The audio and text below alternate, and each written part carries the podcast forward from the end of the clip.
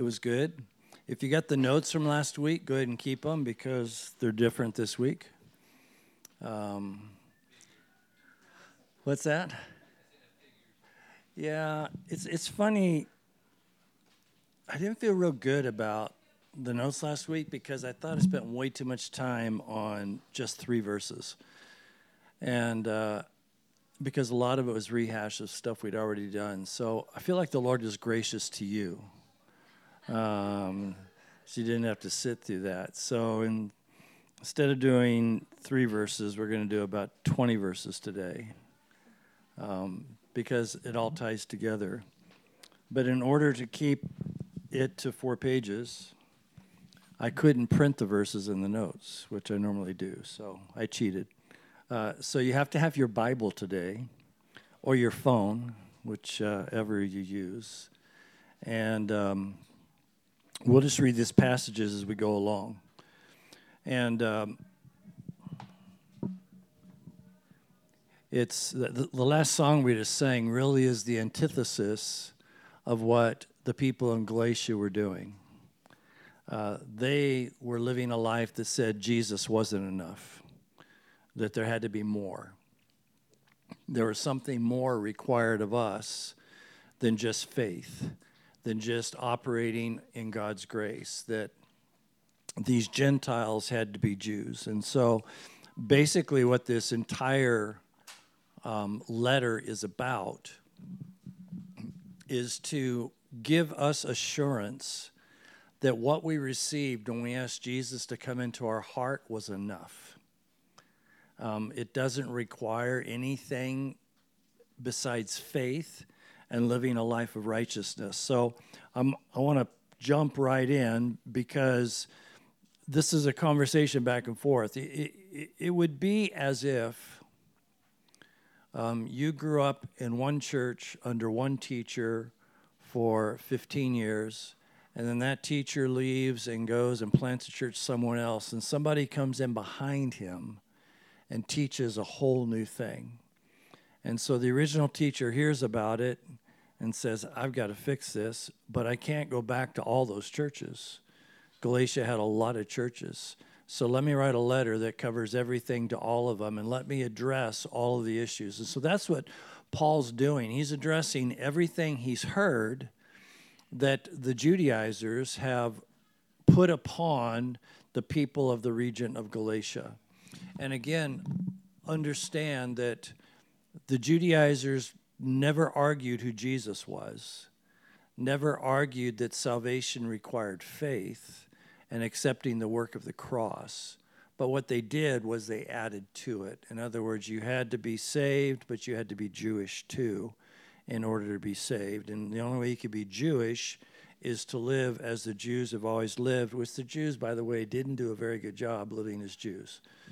Um, they, they lived more like heathens than they did Jews. So, jumping right into this, let's look at chapter 3, verse 15, the book of Galatians. It says, Brethren, I speak in the manner of men. So when he's saying this, is he's saying, I'm speaking to you now um, in an understanding the way that men think and the understanding of the way the world operates. So I'm speaking to you in the matter of men, though it is only a man's covenant, yet if it is confirmed, no one annuls or adds to it. Now, to Abraham and his seed were the promises made. He does not say, and to your seeds, as of many, but as of one, and to your seed, who is Christ. And this I say that the law, which was 430 years later, cannot annul the covenant that was confirmed before by God in Christ that it should make the promise of no effect. For if the inheritance is of the law, it is no longer a promise, but God gave it to Abraham by promise. So Paul's saying, I'm going to give you a human analogy here, and what he's talking about when, he, when he's talking about these uh, covenants, he's talking in the context of, of what we would call a will.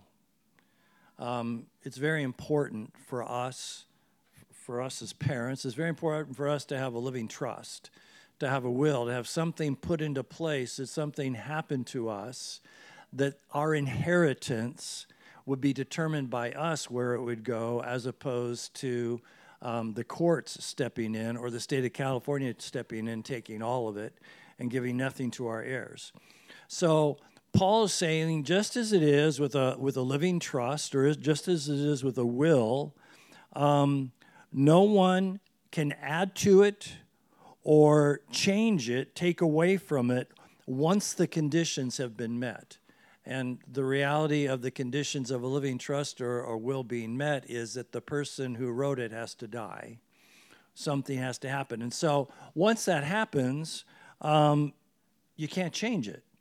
And that's why you have what are called contested wills. That's people go to court and they try to change it, but in most cases they can't because this is the last will and testament. This is the living trust. This is the wishes of the person whose inheritance you're receiving. So Paul is saying, look at God made a covenant with Abraham. 430 years later, he gave Moses the law. The law did not annul the promise given to Abraham. In other words, if what God gave to Abraham was a living trust, then the enforcement or the fulfillment of that covenant, of that will, did not change when God gave the law to Moses. If God was saying that men earn their way to blessing by the works of the law, then Abraham's covenant would be void because Abraham didn't have the law. So that would mean all the promises God made to Abraham about the stars of the sky and about his, his, his offspring and about the nation, that would be void because there was no law. And God added stipulations so if God added stipulations so people could supplement their faith with works, the promise of Abraham is void. And so Paul's arguing to these Judaizers who are trying to make Gentiles become Jews, he's saying that the law is a restatement of the Abrahamic incident. The law was a restatement of what God had already promised to Abraham, and it's being applied in a new state of redemptive, redemptive history, which is Jesus.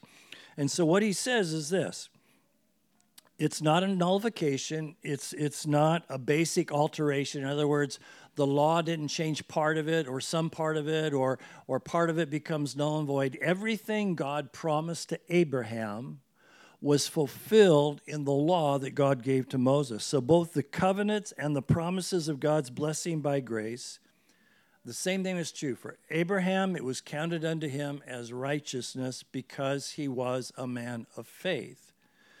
Everything that is given to us is not based upon our works, it's based upon our faith. Who we believe in, who we trust, what we believe about the word God, word of God. So in both covenants, the only way to attain blessing from God was to trust him and to trust his grace. Because here's the reality if there's no grace, then you and I are sunk. Because the law would require something of us we could never fulfill that was part of the frustration for the children of Israel was this having to constantly check every action in their life and measure it against the law.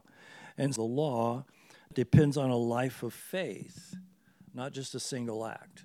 And I say that to say because there are many people who believe today that once you say, quote unquote, the sinner's prayer, it's all done. All I have to do is confess with my mouth the lordship of Jesus Christ and believe in my heart that God raised him from the dead and I'm saved and now I can just keep living my life. It's kind of like a fire insurance policy. And that's not a life of faith. That that really becomes a life of false grace because you, you don't take serious the price that was paid for your salvation. So both covenants, it's faith that saves it's faith that taps into God's power in such a way that we become obedient. It's not legalistic works of law. Look at, I have got caught up in times in my life, even as a pastor, thinking if I work harder and I do more, I become God's shining child. You know, and it's not like that at all. There's nothing more I can do to what Jesus has already done. So it's not works, but it's spirit empowered obedience by faith. Our life, our walk with God is based upon not how hard we work, but how well we obey. Let me say it again. Your salvation, your walk with God is not based upon how hard you work, it's based upon how well you obey. Jesus already did all the work. Jesus already paid everything that could be paid for your sin. Jesus already did everything that makes salvation possible. There's nothing more you can do to make yourself more saved. If you're saved, you're saved. However, our life is to be a testimony of that salvation. Our life is to be a reflection of the transformation of our heart because of our faith by grace knowing that we are saved. So Moses saw the law as simply a restatement of the conditions of the Abrahamic covenant. In other words, Moses didn't at any time think, okay, I have the law now. What God promised to Abraham is null and void. Now I'm going to live and walk under the law. Moses always saw the law as a fulfillment of what God had promised to Abraham. And this is what it says in Deuteronomy chapter 7. This is the Lord speaking to, to Abraham because you hearken to these ordinances and keep and do them, the Lord your God will keep you with the covenant and the steadfast love which he swore to your fathers to keep. He will love you, bless you, and multiply you. So God's saying to Moses, Moses in turn tells the children of Israel that look at, because we keep God's covenant, this new covenant, and the steadfast love, love which he swore to our fathers, who whenever they talk about their fathers, they're talking about Abraham, Isaac, and Jacob. So whenever they talk about the promises swore to our fathers, they're talking about those three. God made promises to them, the same promise, the same covenant, and it said, because of his love, if we keep his commands, that covenant is fulfilled in us. And so the two are not incongruent, the two are actually working together as the same. So for Moses, the Mount Sinai covenant was a reaffirmation and spelling out of the covenant that God had already made with Abraham. Faith, as evidenced in its fruit, was the requirement of both covenants. The, to keep the law that God gave Moses required faith. To walk in the promise that God gave Abraham required faith. Keeping the law, walking in the covenant, both required the same faith. They were both promises given by the same God. So Paul is right when he says the law of Moses and the covenant ratified with Abraham are in perfect harmony. The law and the uh, covenant do not void or nullify each other. And the reason Paul is saying this is because the Judaizers are telling these believers that their salvation requires something more than what was already promised. And so, when Paul, even though Paul is talking to Gentiles, the reason he's addressing them as if they were Jews is because remember, he's already said because of your righteousness, you are considered to be the offspring of Abraham. Plus, he's using the covenant with Abraham and the covenant with Moses because it is Jews who are challenging the salvation of the Gentiles. And so Paul is using logic and reason for the Judaizers at the same time teaching these Gentile followers of Christ how what the Judaizers are telling them is not true and how salvation through Christ is sufficient through faith. So, when Paul goes on, then, there are four things that qualify Christ to be the offspring or seed of Abraham. And so, Paul takes a moment here and he, he says, Now to Abraham and his seed were the promises made. He does not say, and to seeds as of many, but as of one, and to your seed who is Christ. So now, Paul wants the Judaizers as well as the Galatians to understand that the seed of Abraham promised to the covenant, the promise of the seed was passed down to one seed, and that is Christ, and that all of the promises given to Abraham are fulfilled in Jesus. The promises to Israel, and again, because of righteousness and because of our faith, we are considered to be, and I've already taught this, and, and it states it again, so we'll, we'll go over it again. I think it's in verse in, in chapter 4, or maybe it's in verse 23 of chapter, I'll get to it in a moment. But it says, it's in verse 29 of chapter 3, it says, And if you are Christ, then you are Abraham's seed and heirs according to the promise. Now, we've already affirmed that. We've already gone over that. And so Paul's reaffirming it, and he's saying this there's four things that qualify Jesus to be called the offspring or the seed of Abraham.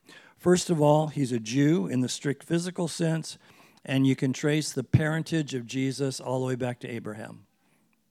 Number two, he lived the life of faith, which according to Galatians 3 7 was a qualification to be a son of Abraham. Listen to verse 7 says, Therefore, know that only those who are of faith are sons of Abraham.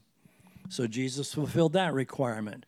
Being a man of faith, being a Jew, he was a son of Abraham. The third thing is the death and resurrection of God's son atoned for sin and purchased blessing uh, promised to Abraham's descendants. So all the promises God gave to Abraham could only be fully fulfilled through Jesus. Um, and, and, because the promise of inheritance to be children of God was fulfilled through Jesus. And finally, only by belonging to him can any Jew or Gentile become a true child of Abraham and heir of the promise. Again, Galatians 3:29, if you are Christ's, then you are Abraham's offspring, heirs according to the promise. So we became descendants of Abraham and heirs of the promise only only because we belong to Jesus. Because we belong to Jesus, that promise, and you can go read the Abrahamic covenant, that promise given to Abraham is, is passed down to his offspring, who is Jesus. And because we are adopted sons and daughters of, of God, we too are the same heirs, have the same inheritance that Jesus has. So the promise of the inheritance made to Abraham and his offspring was fulfilled by the death and resurrection of Jesus.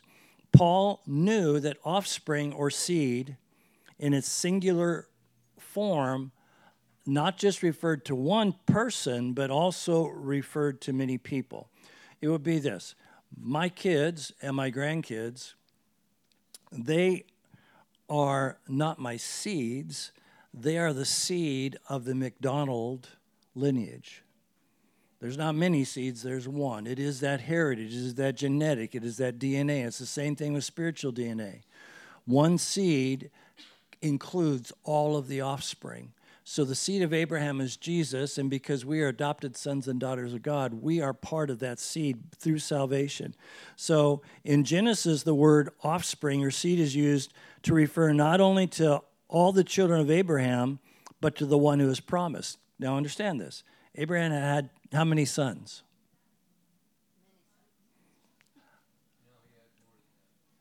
Abraham had two sons, Isaac and Ishmael. Okay, with Sarah. I mean, with that promise. Okay, the promise given to Abraham's seed only went to Isaac. It didn't go to Ishmael. Those who argue that they're of that Abraham is their father, in physical sense, yes, but the promise of inheritance given to the seed of Abraham passes only through Isaac, even though Abraham fathered Ish. Understanding of the word offspring, Isaac. And that's the that that is the understanding of the word offspring, is that in the Old Testament context, it it references a limited offspring whose offspring becomes the seed of that limited one. So we learn from Scripture that Messiah is coming through the seed or the offspring of Abraham. So Jesus could not come through the seed of Ishmael and come through the seed of Isaac. He could only come through the seed of one of them. He came through the seed of Isaac, which was which is the seed of Abraham. And so Jesus is the promise, and without the promise of Jesus, we cannot receive the inheritance that was promised to Abraham. And again, if you are Christ, then you are Abraham's seed and heirs according to the promise. Paul is making this clear that Christians, Gentiles who accept Christ as Savior, have already received the inheritance promised to Abraham. They don't have to circumcise themselves. They don't have to follow all the feasts. They don't have to keep all the laws in order to receive the promise of Abraham because Jesus is the fulfillment of all the promises of the covenant God gave to Abraham. And if we are Christ, then we are the seed of Abraham, and then we are heirs of the promise. And Paul says this over and over and over. And the reason I think he does is for some reason we forget it very quickly. We need to remember who we are, we need to remember where our inheritance comes from. So, Christ, Jesus wouldn't be needed if the inheritance had already been obtained. In other words, God gave the inheritance, salvation to Abraham by promise, namely Jesus. And we already studied this when we did Galatians 2. Galatians 2:21. I do not nullify the grace of God, for if justification were through the law, then Christ died to no purpose. So, if salvation was already taken care of through the law, the fulfillment of the promise was through the law only, then Jesus died in vain. Now, there are still people today who believe you have to do or you can do something more um, than what Jesus has already done. There are many prayers and saints that Catholics pray to that causes them to believe that they can do more for someone who's already died. Um, we saw uh, something the other day. Someone was praying the prayer of Saint Marguerite Huh? Oh, St. Gertrude, that's right. How could I forget Gertrude? Um, but this prayer is a prayer that you go to the cemeteries and you pray over your dead relatives. And if you pray it a certain way, and if you pray it so many times, and you say, say Hail Marys in the middle of it with the rosary beads, you can cut off years of their bondage in purgatory so they get released into heaven faster. You can free a thousand. So that's how confusing it is, and that's how ridiculous it is. Jesus did it all. There's nothing more that can be done. It's our response. We can't pray somebody out of their destiny after they've already died. They've sealed their destiny by what they do or what they don't believe in. And so, if Jesus, if, if the law was sufficient to fulfill the covenant of Abraham, then Paul says Jesus died in vain. It's like years ago, it was about 2009, when we were working on the movie. I went to this convent in New York. We'd go there often because they were the Sisters of Life and they were rescuing pregnant girls. And the head sister in this in this convent was was really young. She was like 28 years old. And we got into this discussion on how she believed that just before, when you stand at judgment, and just before God passes judgment on you, He gives you one more chance to repent. And I asked her, I said, Well, then why did Jesus have to die? I mean, who in their right mind, when they're standing about to be cast into the lake of fire, is going to say, I don't want heaven, I want hell? And so, what that does is that nullifies everything Jesus has done, it nullifies everything Scripture says. Paul is saying there is only one fulfillment of the covenant and the promise of Abraham. It's Christ. And the way that we receive that covenant promise is by faith in Christ. And when we accept who Jesus is by faith and what he did by faith, we become the seed of Abraham and we become heirs of the promise God gave to Abraham. And so, as we jump down to verses 23 through 29, um, I'm skipping 19 through 22 because I covered that already in another teaching. Um, but beginning of verse 23 says, But before faith came, um, we were kept under guard by the law, kept for the faith which would afterward be revealed. Therefore, the law was our tutor to bring us to Christ that we might be justified by faith. But after faith has come, we are no longer under a tutor. For you are all sons of God through faith in Christ Jesus. For as many of you as were baptized into Christ have put on Christ. There is neither Jew nor Greek, there is neither slave nor free, there is neither male nor female, for you are all one in Christ. And if you are Christ, then you are Abraham's seed and heirs according to the promise. So there's four steps here in, in Paul's thoughts in these verses. Step number one um, people before Jesus, people were held captive under the law. Um, he says, Before you came to faith, you were kept under guard. Or another word in uh, when, when you read it in the ESV, it says, You were kept under a custodian. And the picture here is this that young Jewish children young Jewish boys, had a custodian that was responsible to teach them the law, to keep them in the law until they reached the age of accountability, at which time they would be responsible for their own choices. But up until that moment, there was somebody there to tell them what, or factions, and to make sure they kept the law and they walked the law. And you know, there are different sects or factions of Judaism, and you know, some some you have to read the Bible all day, all day, all day. From the time you wake up to the time you go to bed, you sleep, you get up the next day, and that's what your life is reading the first five books of the Bible over and over and over. And so the guardian was the servant of the family responsible to watch over the son from nursery to manhood. The custodian doesn't have the power to make the child's heart good or to give the child his inheritance. So the law for the children of Israel was the guardian. So Paul is comparing the guardian to the law. So just as the guardian was responsible to make sure to watch over the son from childhood to manhood, the law for Israel provided direction and restraint to help them walk in mature behavior. So God said, Look it, You've come out of all these years of captivity in Egypt.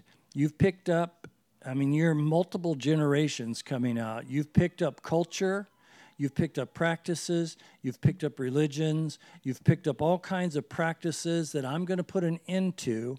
And now I'm going to give you one set of rules, the law by which you are to live. And the law was more than 10 commandments, the law was also how to sacrifice animals for sin, on cleanness and uncleanness, a whole set of statutes. And that law became the custodian over the children of Israel. Just as there was a custodian over a child from childhood to manhood, once they became a man, there was no longer a custodian.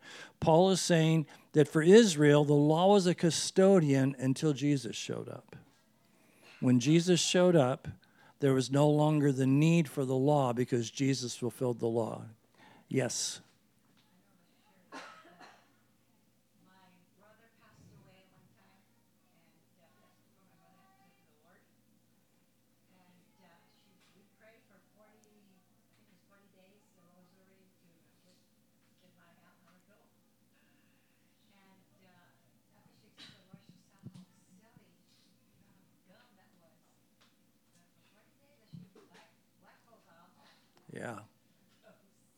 It's it's crazy things people do. But and here's the reason why the law didn't benefit Israel the way that it could because it wasn't met with faith. The thing that enacts the fulfillment of the promise in our life, again, verse 29. If you are Christ, then you are Abraham's seed and heirs according to the promise and it's by faith we become sons of God. This is what it says in Hebrews.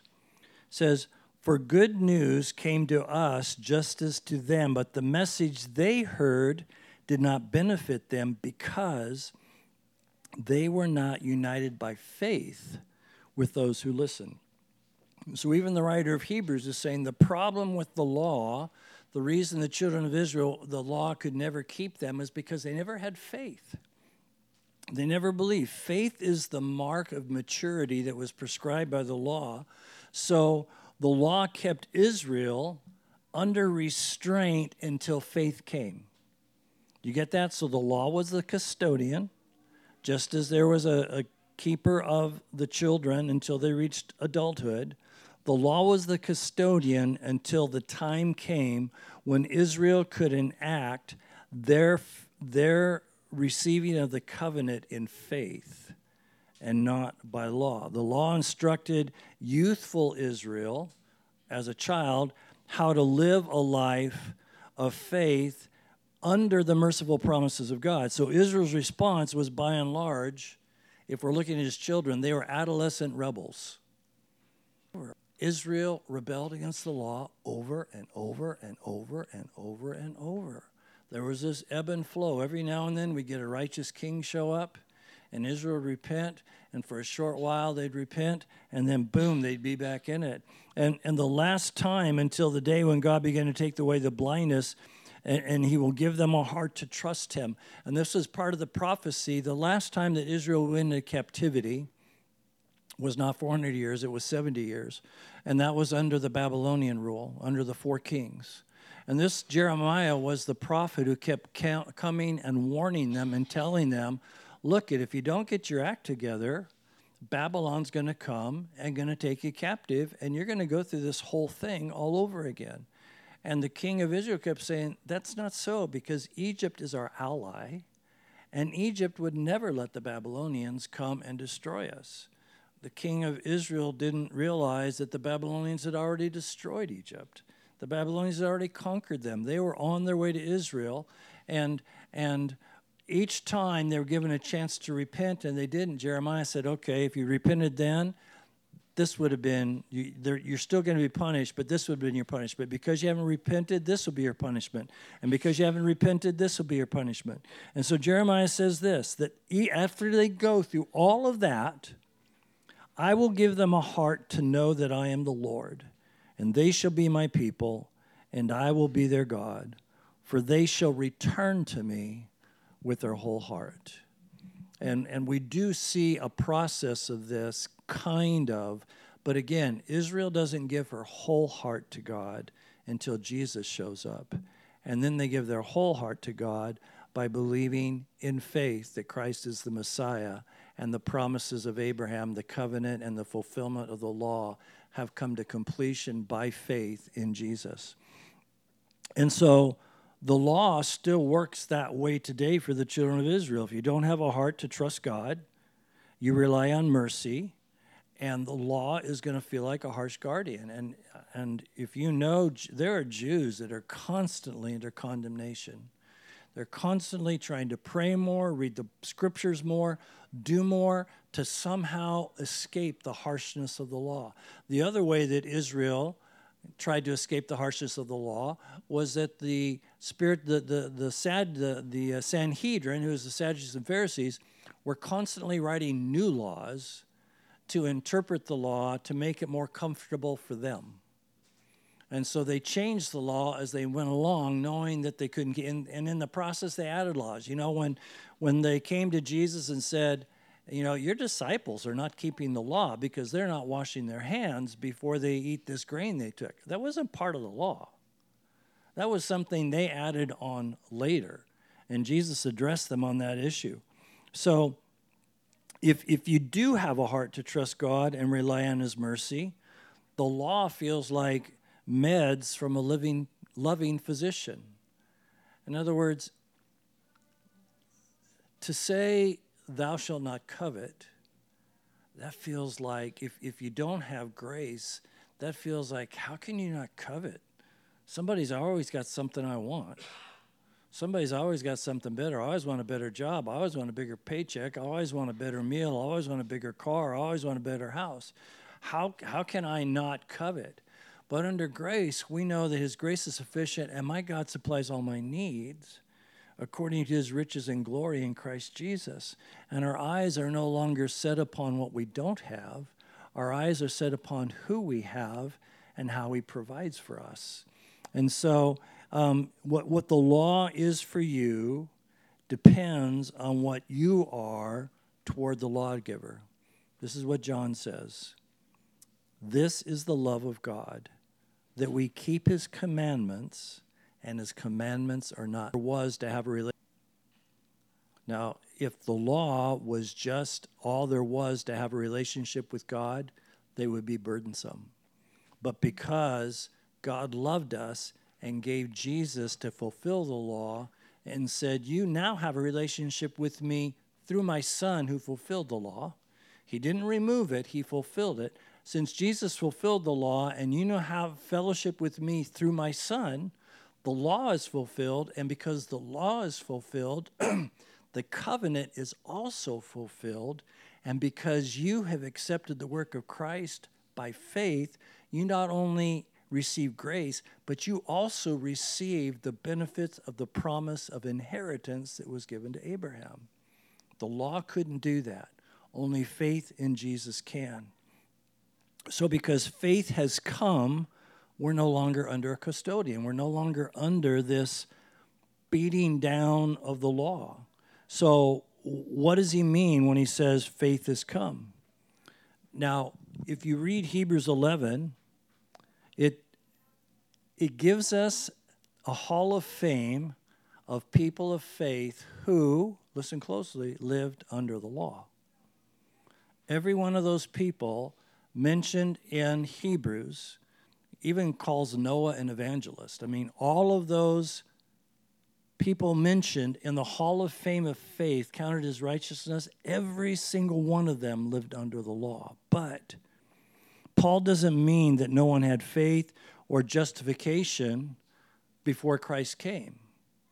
Paul was saying there were people who had faith there were people who lived by faith under law. In fact, there's this incredible verse in Romans 11 when Paul's writing to, he, he refers back to this time with the confrontation with Baal. And um, he says this, um, quoting, he says, I have kept for myself, the Lord speaking to Elijah, I have kept for myself 7,000 men who have not bowed their knee, to Baal. There were 7,000 men of faith still in Israel who hadn't succumbed to uh, Ahab and Jezebel in, in bowing their knee to Baal. And so faith has come means that by God's grace, many Gentiles have responded to God's word in faith. Faith has come. If you are in this room today and you believe Jesus is your Savior and you've accepted in your heart, faith has come to you because you cannot accept Jesus without faith. You cannot believe Jesus died, was buried, was rose from the dead, ascended to heaven, and seated at the right hand of the Father without faith. Because we weren't there when they drove the nails in. We weren't there when they laid him in the tomb. We weren't there when the stone was rolled away. We weren't there when he went to the Mount of Ascension with his disciples. We weren't there when he walked with them 40 days after, after his death. Um, but we believe our life is grounded in every single one of those facts of reality. We are here. Faith has come to us because we do believe Jesus is the Son of God. We do believe he was conceived of the Holy Spirit and born of a virgin. We do believe that he walked on this earth and was fully tempted in everywhere that we are, fully tempted as a man. He set his deity aside so that he could overcome sin. By overcoming sin, he died as a pure, sinless sacrifice for our sin, the final price paid. And, and because he died, he was buried. And because he rose from the dead and because he ascended to the Father, we believe all of that by faith. That is counted unto us as faith. And so we, therefore, are Abraham's seed. And if we are Abraham's seed, then we are the recipients of the inheritance promised to Abraham. Faith has come, it means the, the, the promises given to the prophets about giving new hearts. Listen to what he said to Ezekiel I will give you a new heart and a new spirit and give you a heart of flesh. I will remove the heart of stone from your flesh and give you a heart of flesh. I will put my spirit within you and cause you to walk in my statutes and be careful to obey my rules. So if the gospel wasn't accompanied by the convicting of the Holy Spirit, it would keep us under sin just like the law did. if we simply listened to the gospel and we felt the gospel as the law, many people believe the gospel is a list of do's and don'ts. They don't hear the gospel as the love of God displayed in His Son. They hear it as you can't do this, you can't do that, you shouldn't do this, you mustn't do that.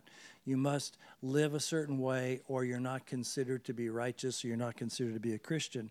Living by faith in Christ is living evidence that by the grace of the Holy Spirit, faith has come even to us. We are one in Christ. If you are Christ, then you are Abraham's offspring, heirs according to the promise, and there's no more need for a custodian. We're no longer under the custodian of the law. We're no longer oppressed by God's demands that we within ourselves have no power to fulfill. Bless Israel's heart, if I can say that.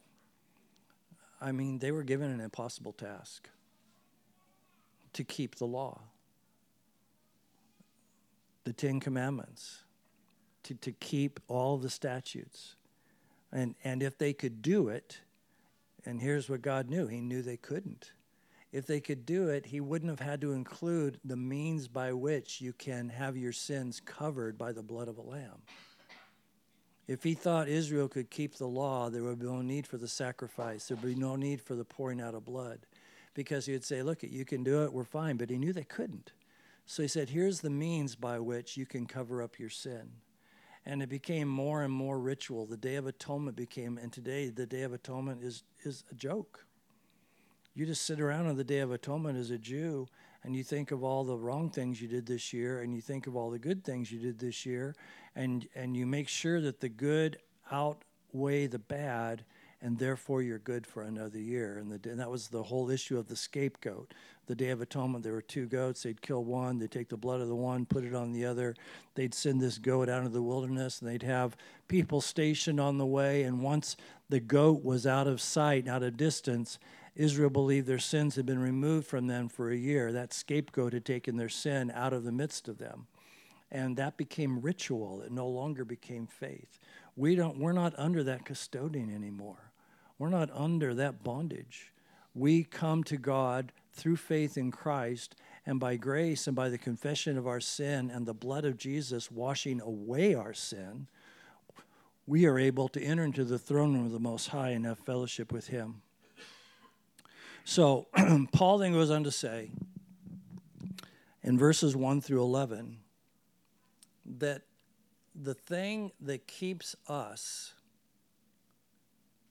in this struggle of faith is the influence we allow demons to have in our life. Now, Paul doesn't say demons, he says gods, other gods. But there's only one God. Uh, the God of this world, Satan, has many minions.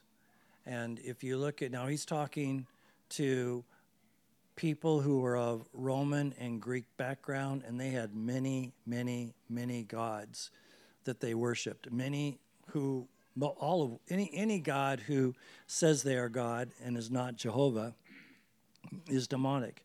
So listen. What I'm going to read this passage real quick, and then we're going to look at what Paul means. So chapter four. Um, and I'm going to jump right into verse 3. Even so, when we were children, we were bondage under the elements of the world, but when the fullness of time had come, God sent forth his Son, born of a woman, born under the law, to redeem those who were under the law, that we might receive the spirit of adoption as sons. Because you are sons, God has sent forth the spirit of his Son into your hearts, crying, Abba, Father. Okay? Um, Therefore, you are no longer a slave, but a son, and if a son, an heir of God through Christ. But here's the problem, he says. But then indeed, when you did not know God, you serve those which by nature are not God's.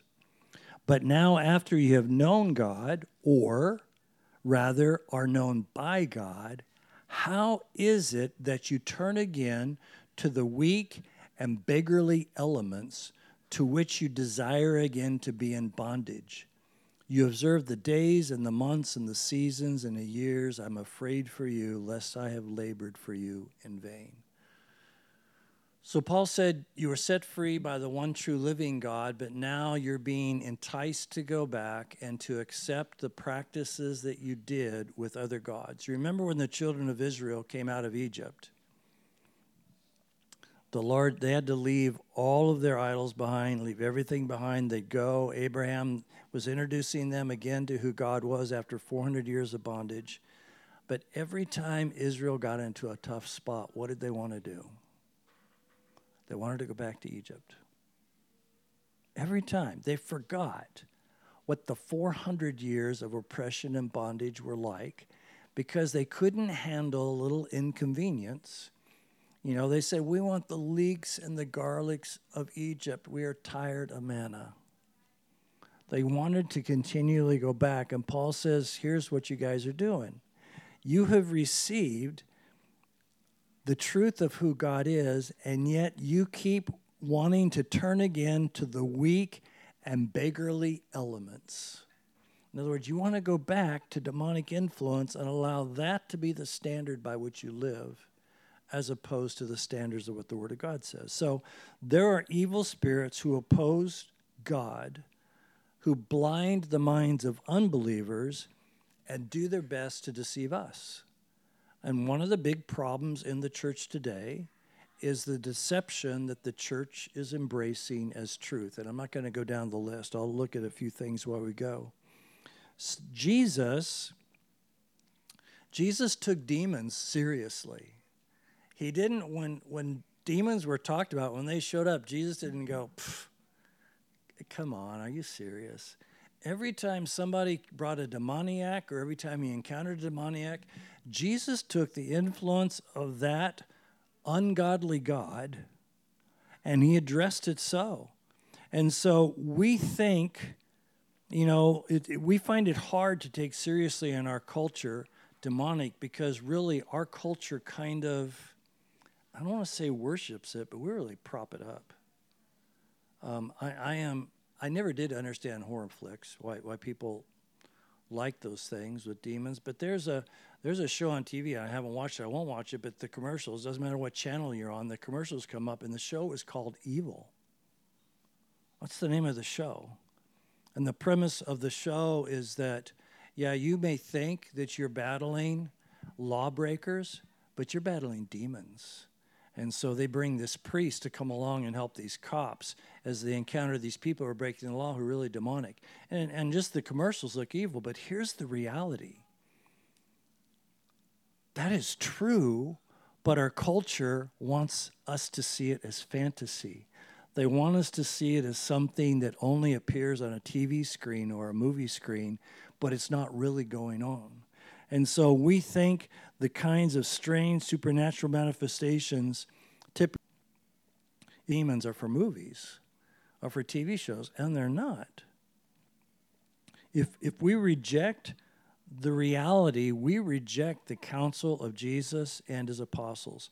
Every main, eh, all the main named apostles, okay, there were many, there were 12 of them, but listen to what Jesus and what James, Peter, and John all say about demons in our day, our age, our culture. Jesus says this If by the finger of God I cast out demons, the kingdom of God has come upon you.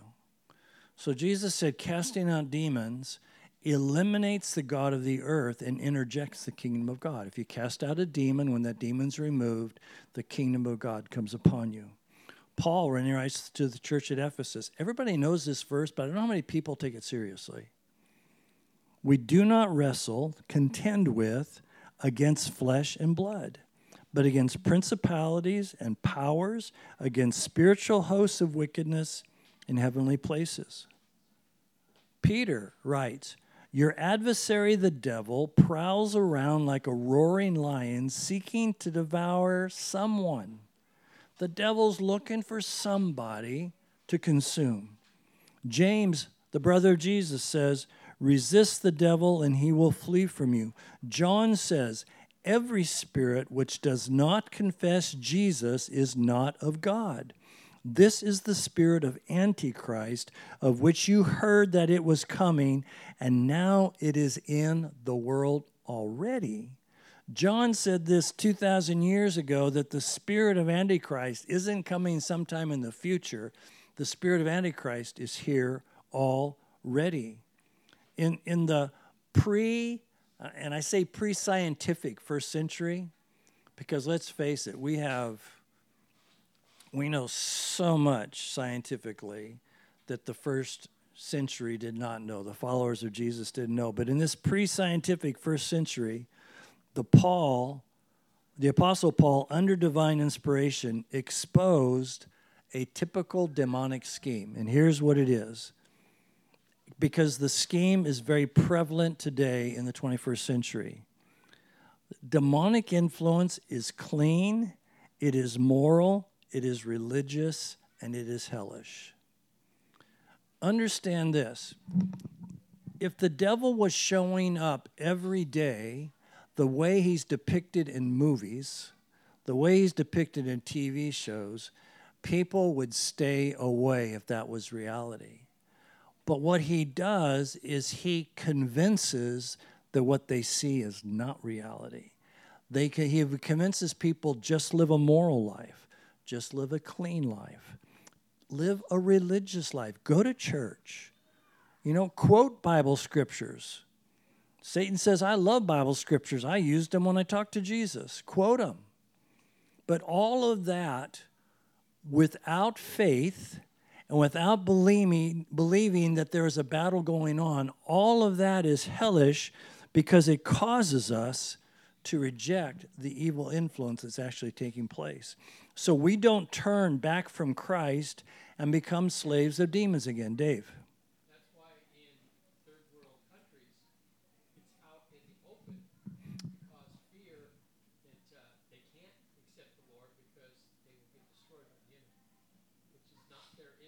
Right. Right. It is true. Third world countries experience demonic on a much different level than we they, they recognize it, you know, differently than we do. So when you do not know God, or you didn't know God, you are in bondage to beings that by nature are not God's we need to understand without Jesus, we are in bondage. And we're in bondage to something or someone. We're in bondage.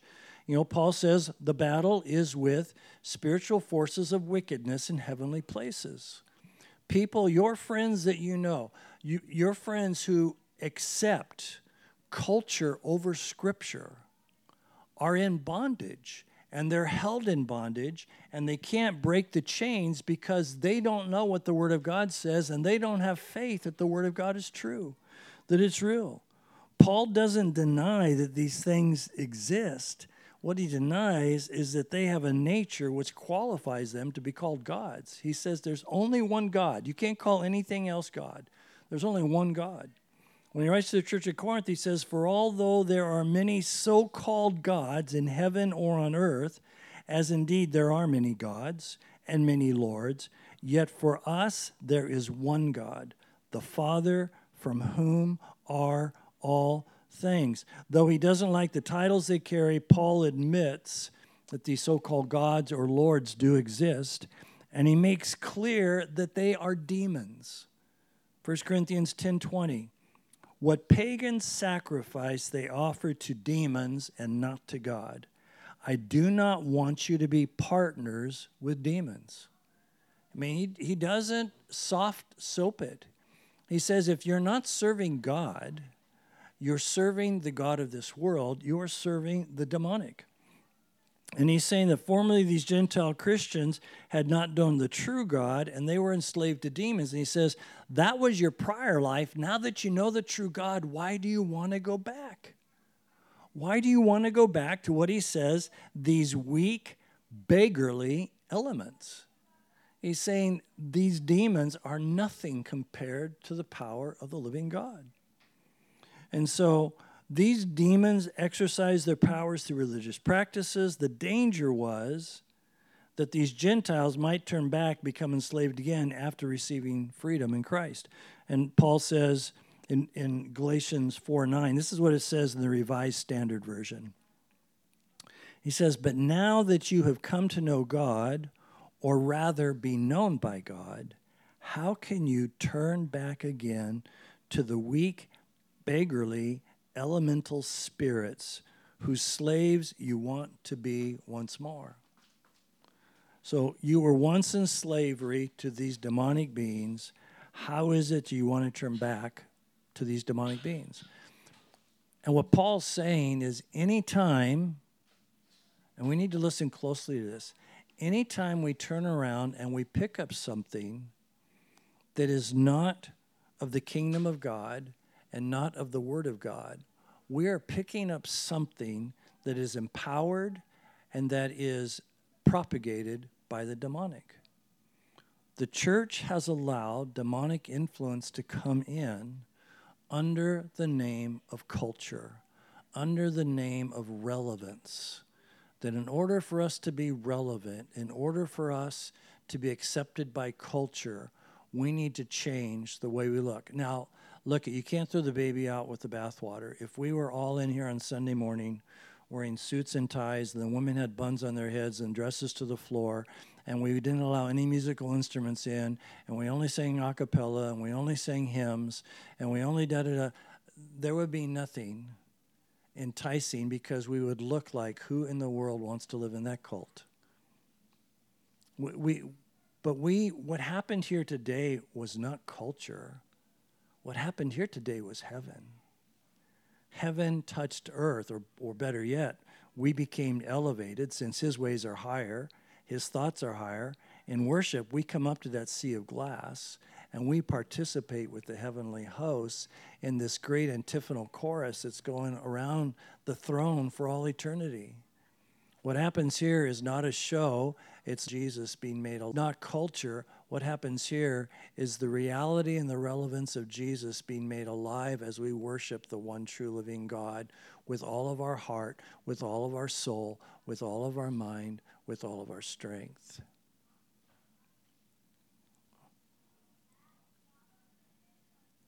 And our responsibility is to look like heaven, not to look like earth. Um, I don't not want to be, nor do I want to be on the uh, Kanye bandwagon. But um, I am, I, I watched two days ago, I watched him in Texas go to a prison, take his choir into a prison. And even though he was using music of today's culture, everything about it was about Jesus. And I watched men and women break down in tears, break down in repentance, because Kanye brought the gospel to them. He brought Jesus to them. He didn't bring a show to them, he didn't bring culture to them. He brought a style to them that they could relate to, and these people were falling on their face and weeping before God. Hearts broken and, and, and encountered by the power of the Holy Spirit. And so we need to understand that there is a contending for the heart of Christians, for the heart of the religious, even today, and the demons are active. Bible tells us, I'm not making this up. The Bible says Satan still goes into the throne room. He still goes into the throne room and he goes for one reason and one reason alone, and that is to accuse you. He goes before the Father to make accusations against you. He is actively trying everything he can to stop the message of the gospel from being spread so that the kingdom of God has authority over the kingdom of earth. And the, and the message that wins every time, we cannot forget the message is love. We just love people the way Jesus loves us, and we watch hearts and lives be transformed. And so, we walk in righteousness. We, we cannot let sin find an opportunity to have its way in our heart and life. We have to be prepared. So I'm jumping down to the last part of page four. Um, Just let me say this Satan doesn't care if you try to keep the Ten Commandments, he wants you to try really hard. He wants you to really, really try because he wants you to take credit for it. He wants you to say, Well, today I did not covet. Today I didn't kill anybody. You know, I didn't even step on an ant today. Today I respected all life. He wants us to look at keeping the Ten Commandments and our own power. And, and He'll assist you in your moral resolve to do so. He will gladly help you to work hard to keep the Ten Commandments, to keep the law. And He doesn't care if you come to the prayer room. He doesn't care if you teach Sunday school. He doesn't care if you go feed and witness to homeless people. He doesn't care if you lobby to end abortion. He doesn't care if you want to put prayer back in schools. He is in favor of a moral agenda that we take credit for. He likes nothing better than for us to say, Well, I teach Sunday school. Or, Well, I feed the homeless. Or, Well, I stand in front of abortion clinics and carry signs. He, he loves morality. What he doesn't love is people who walk in the power of the cross. So we cannot be, un- and for the declaration of the love of God to shine through. So we cannot be unprepared because he is a clever guy. Listen again to these four verses. I'm going to close with these. I just read them. When we were children, we were slaves to the elemental spirits of the universe. But when the time had fully come, God sent forth his Son, born of a woman, born under the law, to redeem those who were under the law so that we might receive adoption of sons. And because you are sons, God has sent the Spirit of His Son into our hearts, crying, Abba, Father. So through God, you are no longer a slave, but a son. And if a son, then an heir. So here's the good news. When the right time came, it says this, but when the time had fully come, when the appointed time came, God looked down on the world under the dominion of Satan. He said, This is it. And I kind of put this, my wife and I have been watching World War II movies. Um, we went and saw Midway in the theater and then went and rented the old Midway to see how the two compare. Um, yes, it is. Um, but anyway, so I kind of looked at God as a commander and his son as the one directly under him. And this is what God said when the time came. According to this, he says, when the time had fully come, God sent forth his son. This is how I picture God saying, Prepare for the invasion. The artillery of the enemy will be heavy. In fact, before you get very far on the beach, you will be killed.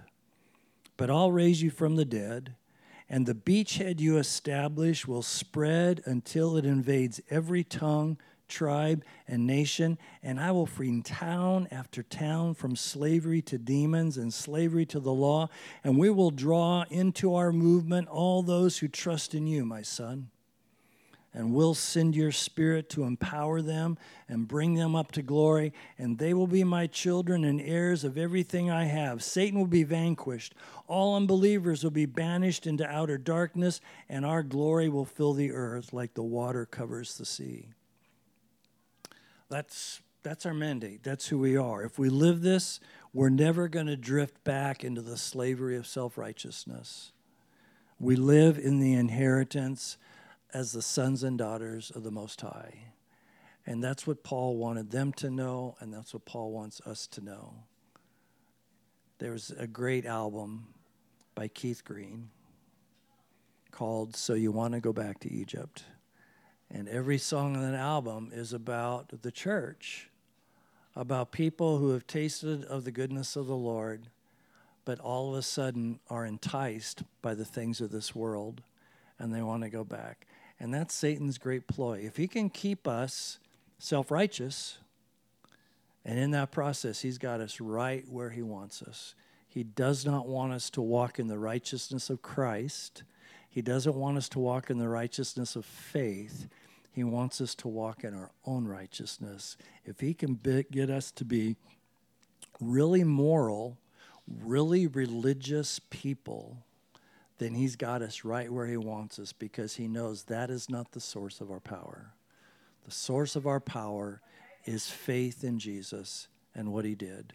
And so, Father, set this on our hearts. May we walk in this understanding, God, that we are no longer, we no longer need add someone over us to make sure we obey the law because Jesus set us free from that.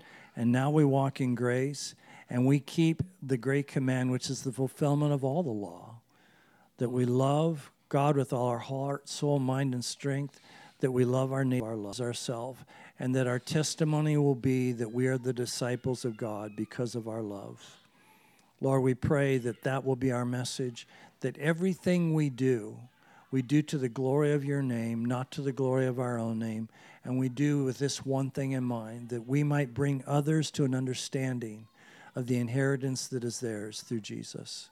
And we ask it in Jesus' name. Amen.